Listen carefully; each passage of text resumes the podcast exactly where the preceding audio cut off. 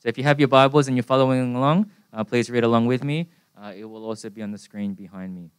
So the Word of God reads One Sabbath, when he went to dine at the house of a ruler of the Pharisee, he here refers to Jesus, they were watching him carefully. And behold, there was a man before him who had dropsy.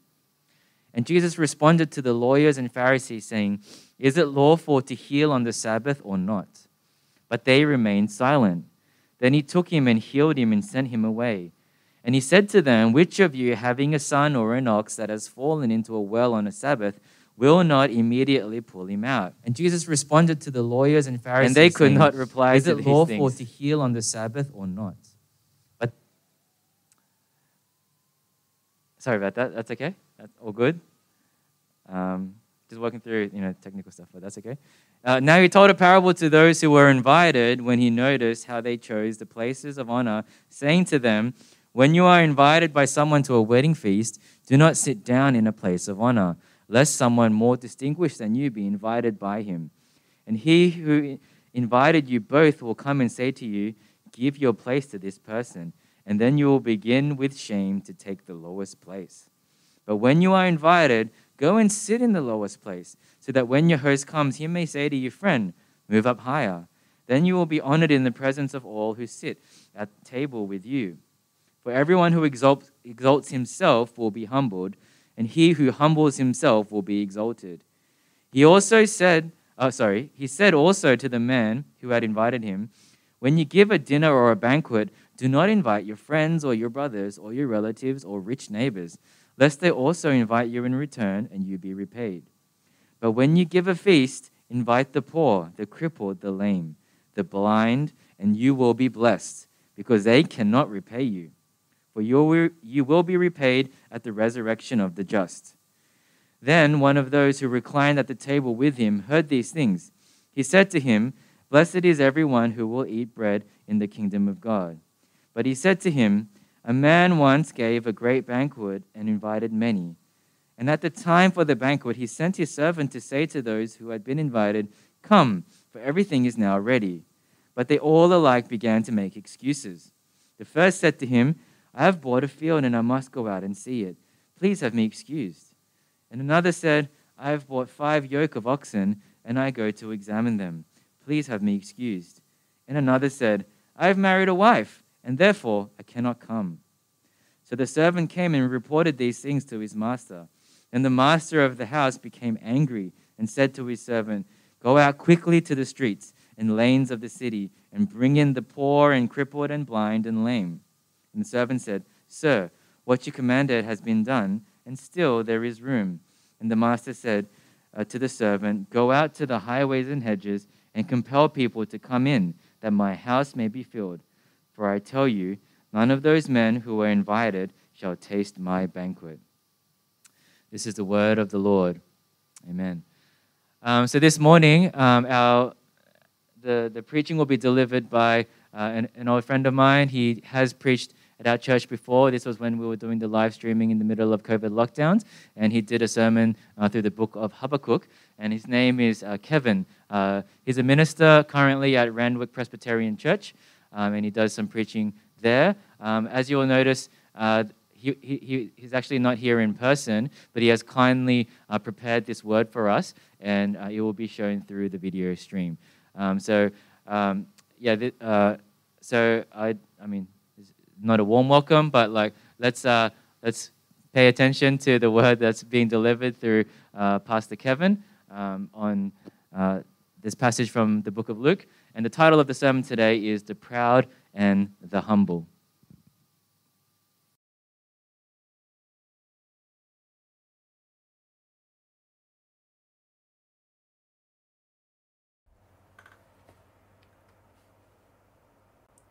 Well, good morning, New Philly Church. Uh, my name is Kevin. If you haven't met me before, I'm a friend of Pastor Dave's and uh, and DJ's as well. I think I might have met a couple of you guys in social events, like at Isabella's first birthday. Never actually joined you in person before, which uh, you know I'm still looking forward to do some some sometime in the future.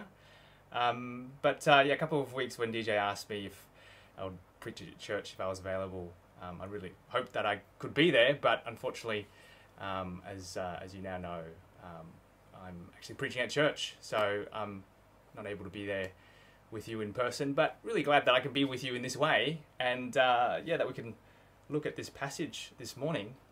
Um, just to let you know that this passage is actually part of a series. This sermon's part of a series that we're doing on parables. Um, we're actually working through the last uh, sermon uh, today um, of the series, and uh, we really chose this series because you know Jesus was such a wonderful storyteller. He, he told just great stories, which has captured the imaginations of uh, people across the centuries, across the world. And, uh, you know, we, we sort of thought as a, as a staff team, well, you know, these stories, if you really let them, they don't just capture your imagination, but they can help you reimagine the world. You know, what is really important in this, in this world, what's really important in this life. And it sort of challenges us at times as well, challenges us about the really important things of life. So we sort of thought, well, start of the year, you know, lots of people, well, you know, most people making plans for the year, uh, plans for work, plans for dieting, plans to get healthy, but also, and this is a the topic that uh, this particular parable uh, addresses, you know, plans to invest in people, the sort of people that you want to be friends with, uh, the sort of people that you want to have in your house and in your homes, that you want to invite to your parties. Uh, hospitality, in other words. So, this is a great parable, and uh, yeah, a really great passage. And I hope you, you really get a lot out of uh, the time that we spend looking at uh, this passage this morning. How about I'll pray, and then we'll dig right in. Heavenly Father, we want to praise you and thank you that uh, you, you are a God who is gracious and merciful. You are a God who, in your grace and mercy, you have renewed all things. And you say in your word that if we are, if we're in Christ, we are part of the new creation. Uh, through Jesus, through trusting in all that He's done for us in His life, His death, and His resurrection. And we're so thankful that in your grace as well, that you give us new beginnings. And at the start of this new year, um, New Year's are often times when we can, yeah, think back on the year that's passed and, yeah, make appropriate changes for the year ahead. Things that we might do differently, things that we might continue. And so we thank you for that grace. And we really do pray now for our time together looking at this passage. We pray that you might be with us. We pray that, yeah, you'll be teaching us through your Holy Spirit uh, so that we might be transformed to, yeah, live our lives, spend our time in a way which is more pleasing and honoring to you, in a way that is fitting of the calling that you have given us as your sons and daughters um, in Christ. So we pray for all this in His name. Amen.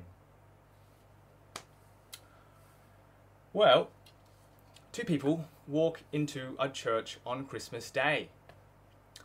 For Simon, last year had been a great year. Been a very good year for his business, which was a home office supply company. But the extra workload meant that he wasn't able to be as regular at church. But in his mind, he was still better than most. And he had more than made up for it by donating more to his church. That morning, his pastor had asked Simon to lead the congregation in prayer. And Simon was pleased that his gift of uh, eloquence with his words was finally being noticed. What pleased him less, in fact, this really annoyed him, were all the unfamiliar faces that would appear on Christmas and Easter, but then would vanish like a mist for the rest of the year. And so, when it was time for him to get up and pray, this is what he prayed. He said, Dear God, I thank you so much for our church, especially for those in our church who give so much of our time and our money to further its cause and mission. Thank you that we aren't distracted by the things of this world like others are. That morning, Samantha was also at church. It had been years since she'd set foot in a church, and the previous year had been a difficult one for Sam. Uh, her workplace, the local RSL, was closed for most of the lockdown. She was behind on her rent. And so that Christmas, more than any other Christmas, she really felt like she needed God. When she walked into church, she found a seat at the very back, hoping that no one would notice her. And the Bible reading that morning was a Christmas classic. Uh, the angel Gabriel announcing Jesus' birth to Mary. And afterwards, the pastor gave an uplifting message about Jesus as God's undeserving gift to a world full of sinners. Now, Simon had heard all of this before. In fact, he had heard so many sermons that they, that they all started to sound the same. But for Sam, each word was like a dagger piercing into her heart. And she felt as if God Himself had stepped foot into that tiny church and was speaking directly to her. And for the first time in her life, she knew deep down that He was everything that she was looking for. And so after the message, just like Simon, she also prayed a prayer, but in the quietness of her own heart. And this is what she prayed. She prayed, God, have mercy on me, a sinner. And when the, the service ended, they both got up to leave. The pastor and other members of the church thanked Simon for his wonderful prayer. And for Simon, that was all he ever got. No one even noticed Sam leave. But for her, the best was yet to come. Because high above, on the great white throne, the book of life was opened, and a pen appeared, and on that very morning, her name, Samantha, was written in. Two people walked into church on Christmas Day. One was proud, and the other was humble. One received his thanks, and that was all he ever got. The other received more than she ever dared dream. Now, as I said, um, this is part of uh, a series on parables, and um, as I said, you know, with my intro, Jesus was such a wonderful storyteller. He told, he told stories about uh, almost everything in life, um, about planting, building, fishing, fishing, shepherding, and he also told stories that involved really interesting characters. And this is a, my retelling of one of Jesus' stories uh, I've given them the names of Samantha and Simon. And in Jesus' story, you'll find it in Luke chapter 18. They are a Pharisee and a tax collector. Uh, in other stories, there's a rich man who dies, goes to hell, and a poor man who dies and goes to heaven. Well, there's two brothers one who's lost and is found, and another one who is always lost. Each story has different characters but really, if you, if you think about it, each story in Jesus' parables, if there are characters, they're really the same character. One character is proud, and the other is humble. Or perhaps, maybe it's more accurate to say, one is the proud, and the other is the humble. You know, the proud are those who are firstly proud to God. They ignore God, and they ignore His Word, the Bible to them, and as a result, their lives are characterized by pride. The humble are those who are firstly humble before God. They know their needs, they know that their needs can be fulfilled only by Him, and so they listen to Him and His Word. They receive His help, they trust in Jesus, the source of God's help, and their lives are characterized by putting God and His concerns first in their lives. And so when we turn to this passage, knowing this actually helps us do two things. I think it helps us know what pride and humility look like. So that we, you know, as Christians, we can actually grow in our humility and we can weed out the pride. Because I think most of us know pride can be really deceitful. Uh, as a friend of mine says, you know, pride loves to play hide and seek with us. It's so easy to see it in the lives of others, it's just really hard to see it in ourselves.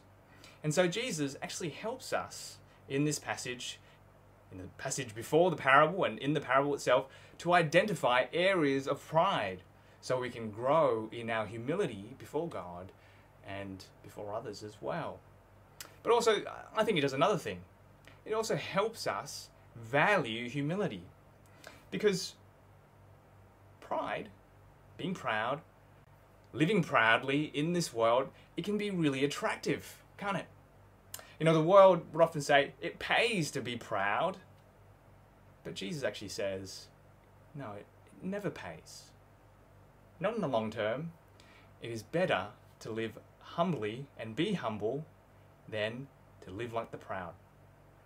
And so, as we look at this passage, um, we're going to look at it by looking at the four marks. Four marks that Jesus identified uh, of the of, of, of, of the proud, of pride. Four marks of being proud. And the first is this the proud live only to serve themselves. Uh, at this point in the book of Luke, Jesus he's on his way to Jerusalem, and on the way he's invited by a Pharisee to a feast. But all's not really well at this party, because Jesus, we're told, is being carefully watched. See, up until this point, Jesus he's had a couple of clashes with the Pharisees. And he's accused the Pharisees and the other religious leaders of failing to lead God's people properly. And through his own teaching and his miracles, he had won the people over. So it's sort of not surprising that at this point in the book of Luke, the Pharisees are looking for an opportunity to get back at Jesus. You know, they want to catch him out publicly, to undermine his influence. And so, in doing so, they can bolster their own influence in the eyes of the people. And so, it's a good plan to invite Jesus to a, uh, to a feast and try to catch him out. Uh, we're told that this feast is held on a Sabbath, which is the Jewish day of rest. And suddenly, a man with a disease appears. Uh, he could have been a plant planted by the, the Pharisees, or maybe he just wandered in, wanting to meet Jesus. But nevertheless, his presence is useful for the Pharisees. See, what they were hoping for was to catch Jesus doing something forbidden on the Sabbath. Uh, according to their traditions, healing, healing on the Sabbath, it could be an offense, but it's sort of dependent, de- dependent on the, the, the motivations and the conditions. Sort of complicated, they might say. But healing on the Sabbath was never forbidden according to God's law. In fact, it fits into the very reason why God gave uh, his people, the Israelites, the law and the Sabbath in the first place to love others and to do good. And so, this is where Jesus catches them out. Uh, they can't answer him when he asks them if it's lawful to heal or not to heal on the Sabbath. And Jesus points out to them, according to their own traditions, uh, it allowed them to do good, even rescue a child or even an ox who is found in imminent danger. But for the Pharisees and the other proud people of the world, all they're concerned about is their own self serving interests, their own agenda. And they fail to do good to those who are in need, who are right in front of them. And they're prepared to even use the vulnerable for their own purposes. See, that's what the proud are like. But Jesus, no, he's different. He's not like that.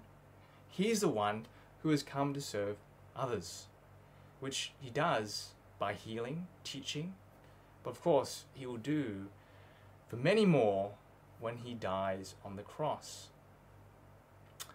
The second mark of the proud is that the proud love promoting themselves. The thing that they love more than anything else in the world is the sound of their own names. And so they take every opportunity to promote their own names and their own reputations. And this is what Jesus notices at these parties. The guests would arrive and then they'll jostle for the places of honor.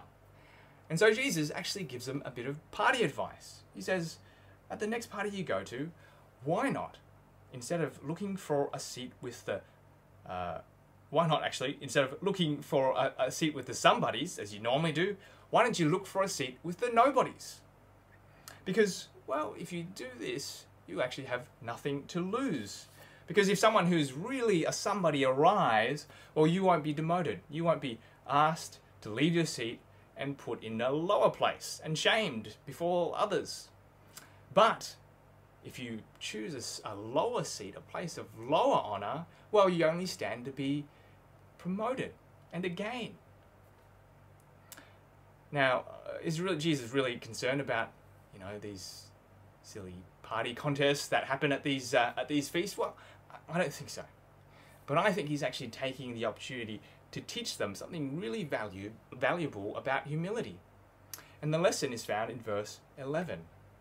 The proud have everything to lose, but the humble have everything to gain. Uh, Jesus' teaching here is similar to his teaching in the Sermon on the Mount in the book of Matthew, where he observes uh, that the proud of his day they loved showing off how devoted they were to God by being by making a big spectacle of their prayers and their giving and their fasting.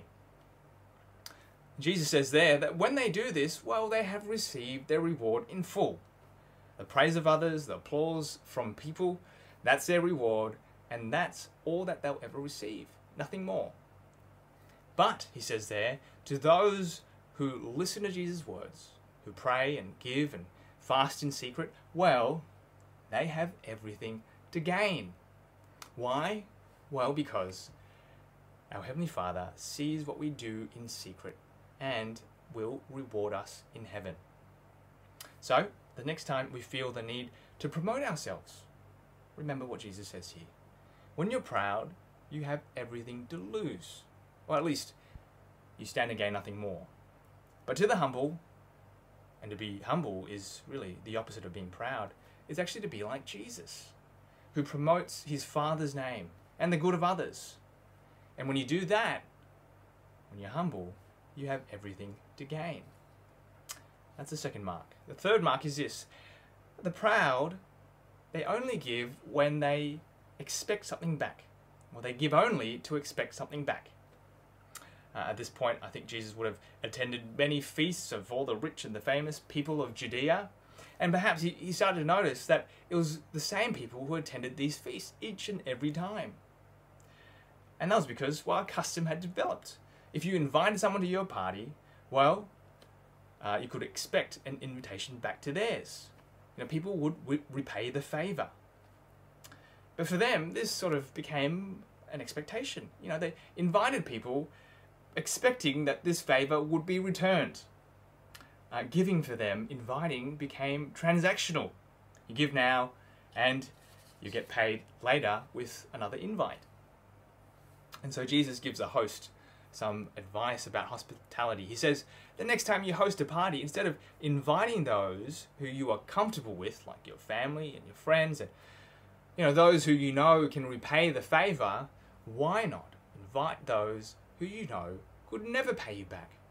Invite the poor and the crippled, the lame and the blind, the people who, if we were honest, we would never invite to our parties, let alone into our homes. And at this point, Jesus, you know, his party advice here probably made the people there a little bit uncomfortable.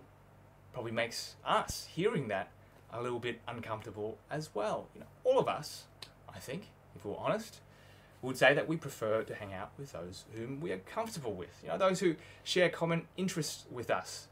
Those who, you know, when we get together and we talk, the conversation just flows. Where our socializing doesn't feel like work.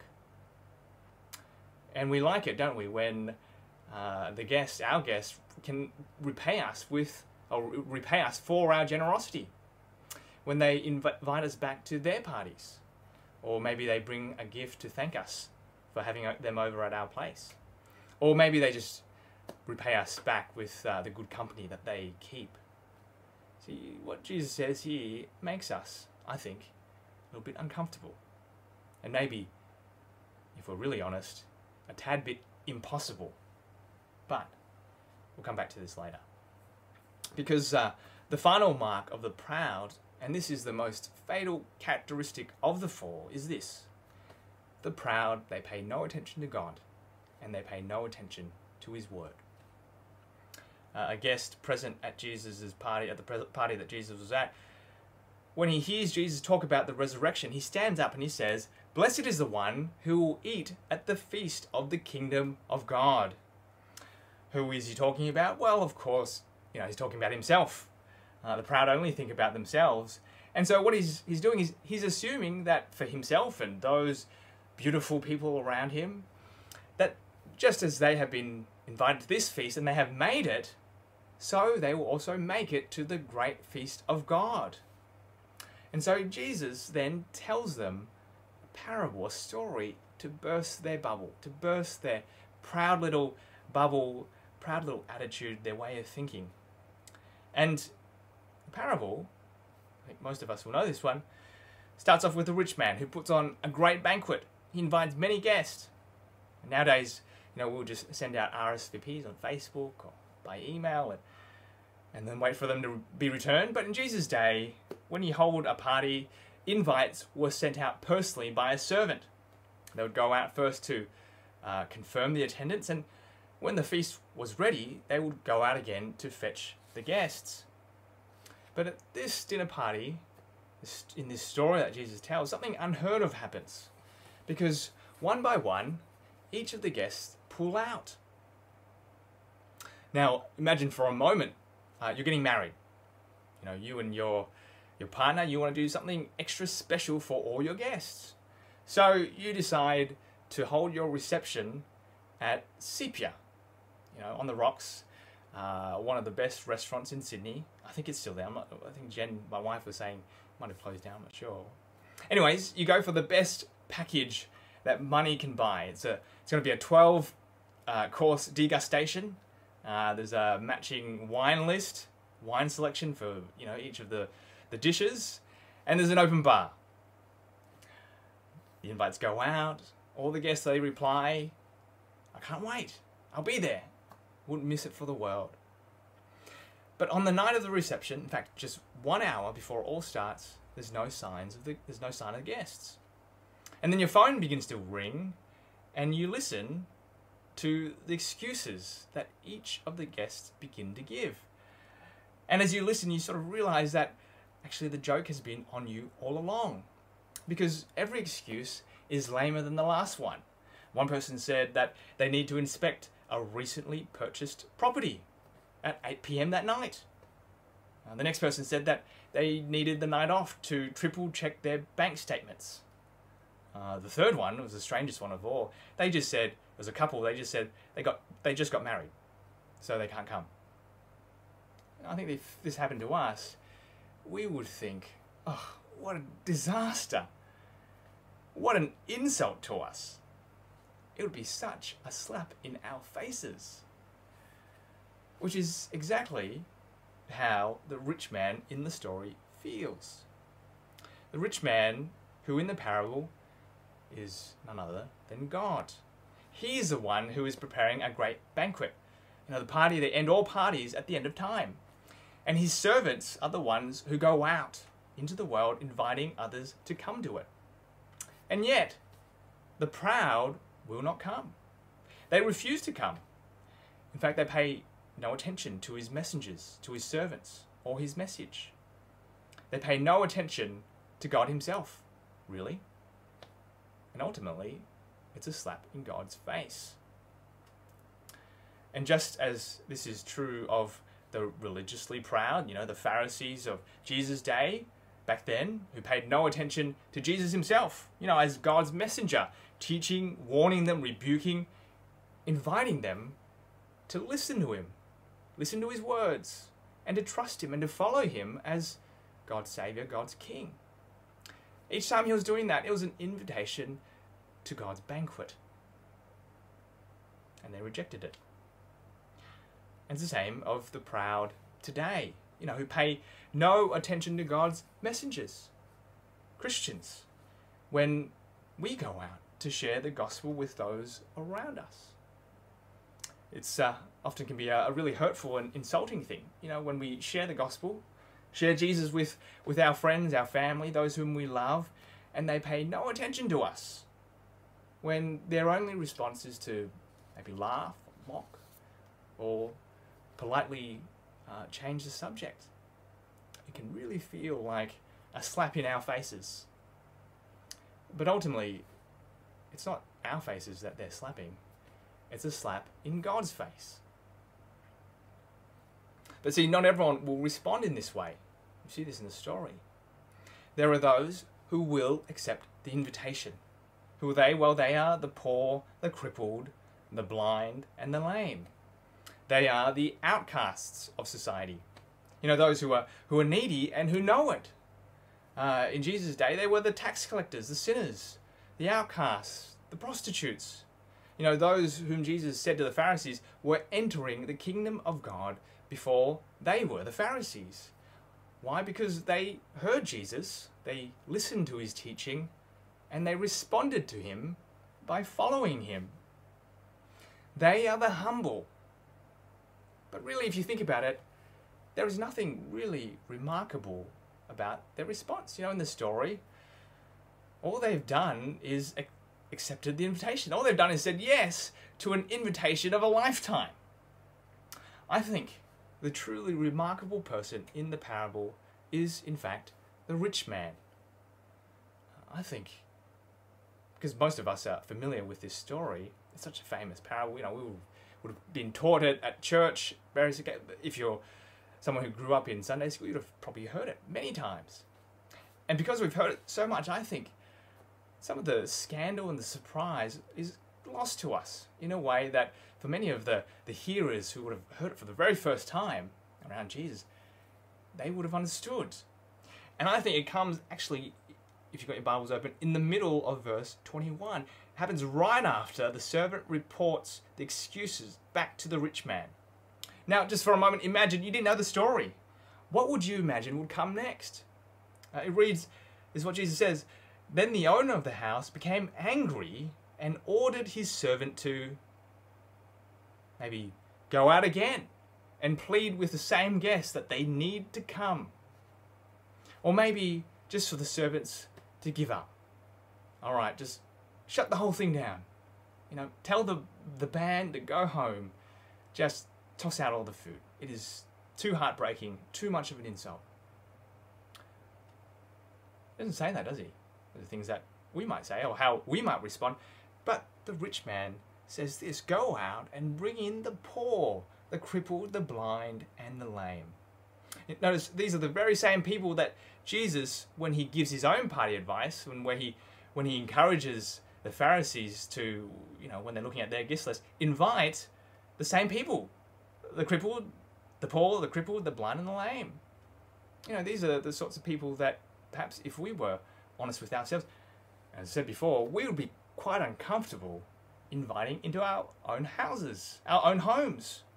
And yet, in the parable, God has no problem inviting these people into his house, into his home. God is not picky with his guest list, as we might be when we think about who to invite to our parties or our gatherings, into our house. He's not afraid of rubbing shoulders with those who are materially poor or physically disabled, as some of us might be. Nor is he afraid to rub shoulders with those who are spiritually poor, spiritually disabled, as all of us are. That's what all of, we, all of, all of us are spiritually poor. We're spiritually disabled. We're spiritually blind. And yet, everyone is welcome in God's house. All that is needed is simply that you'll come, that you'll say yes to his invitation. All the rich man wants to do is to fill his house and to share his generosity with others. I think it's a, it's really a staggering thing to think that that is what our God is like. That He's willing to rub shoulders with the nobodies. You know, those who are sinners and losers, those who the people in our world might just want to ignore, who will do anything, everything to avoid. Those who the world will frown upon, well, God is prepared to have those people. In fact, He welcomes them into his home through Jesus. See, I think that's a really astonishing thing about the gospel. All are welcome through Jesus. God is not picky with his guests, with those whom he might share a table with. the outcasts, the outsiders, the nobodies of the world, they're all welcome. And also the proud. The proud are welcome too, which some of us are. Some of us are self serving, we're self promoting. We only give to others when we know we can get something back. Well, the proud are welcome too if and when they come to accept his invitation in Jesus. When they come to accept the Lord Jesus in his gospel, accept Jesus as their Lord and Savior. See, I, I think the truly astonishing thing is that God in Jesus, he really is the truly humble one. He doesn't just give advice about how to be humble, but he lives it. We see it in this passage, and we see it again when Jesus would humble himself even to death on a cross, so that both the proud and the outcast can be brought into his very home, can find a place at the great banquet. And when we let this truth really sink deep into our own lives and into our own hearts, I think it will transform and just radically change the way we not just think about the way we do hospitality, but the way we practice our hospitality. See, Jesus not only models to us what true humility looks like so that we can imitate him, he assures us that for those who are his, those who have accepted God's invite in Jesus, who have accepted the gospel, that they will have a seat at the glorious banquet at the resurrection of the righteous. And even more, that for those who would imitate him, imitate Jesus in his humility, in his generosity, even perhaps at great loss to yourself, you'll be paid back. The best is still yet to come. And on that great day, it will be clear for all to see that really it is better to be humble and to live humbly than to be proud. Amen.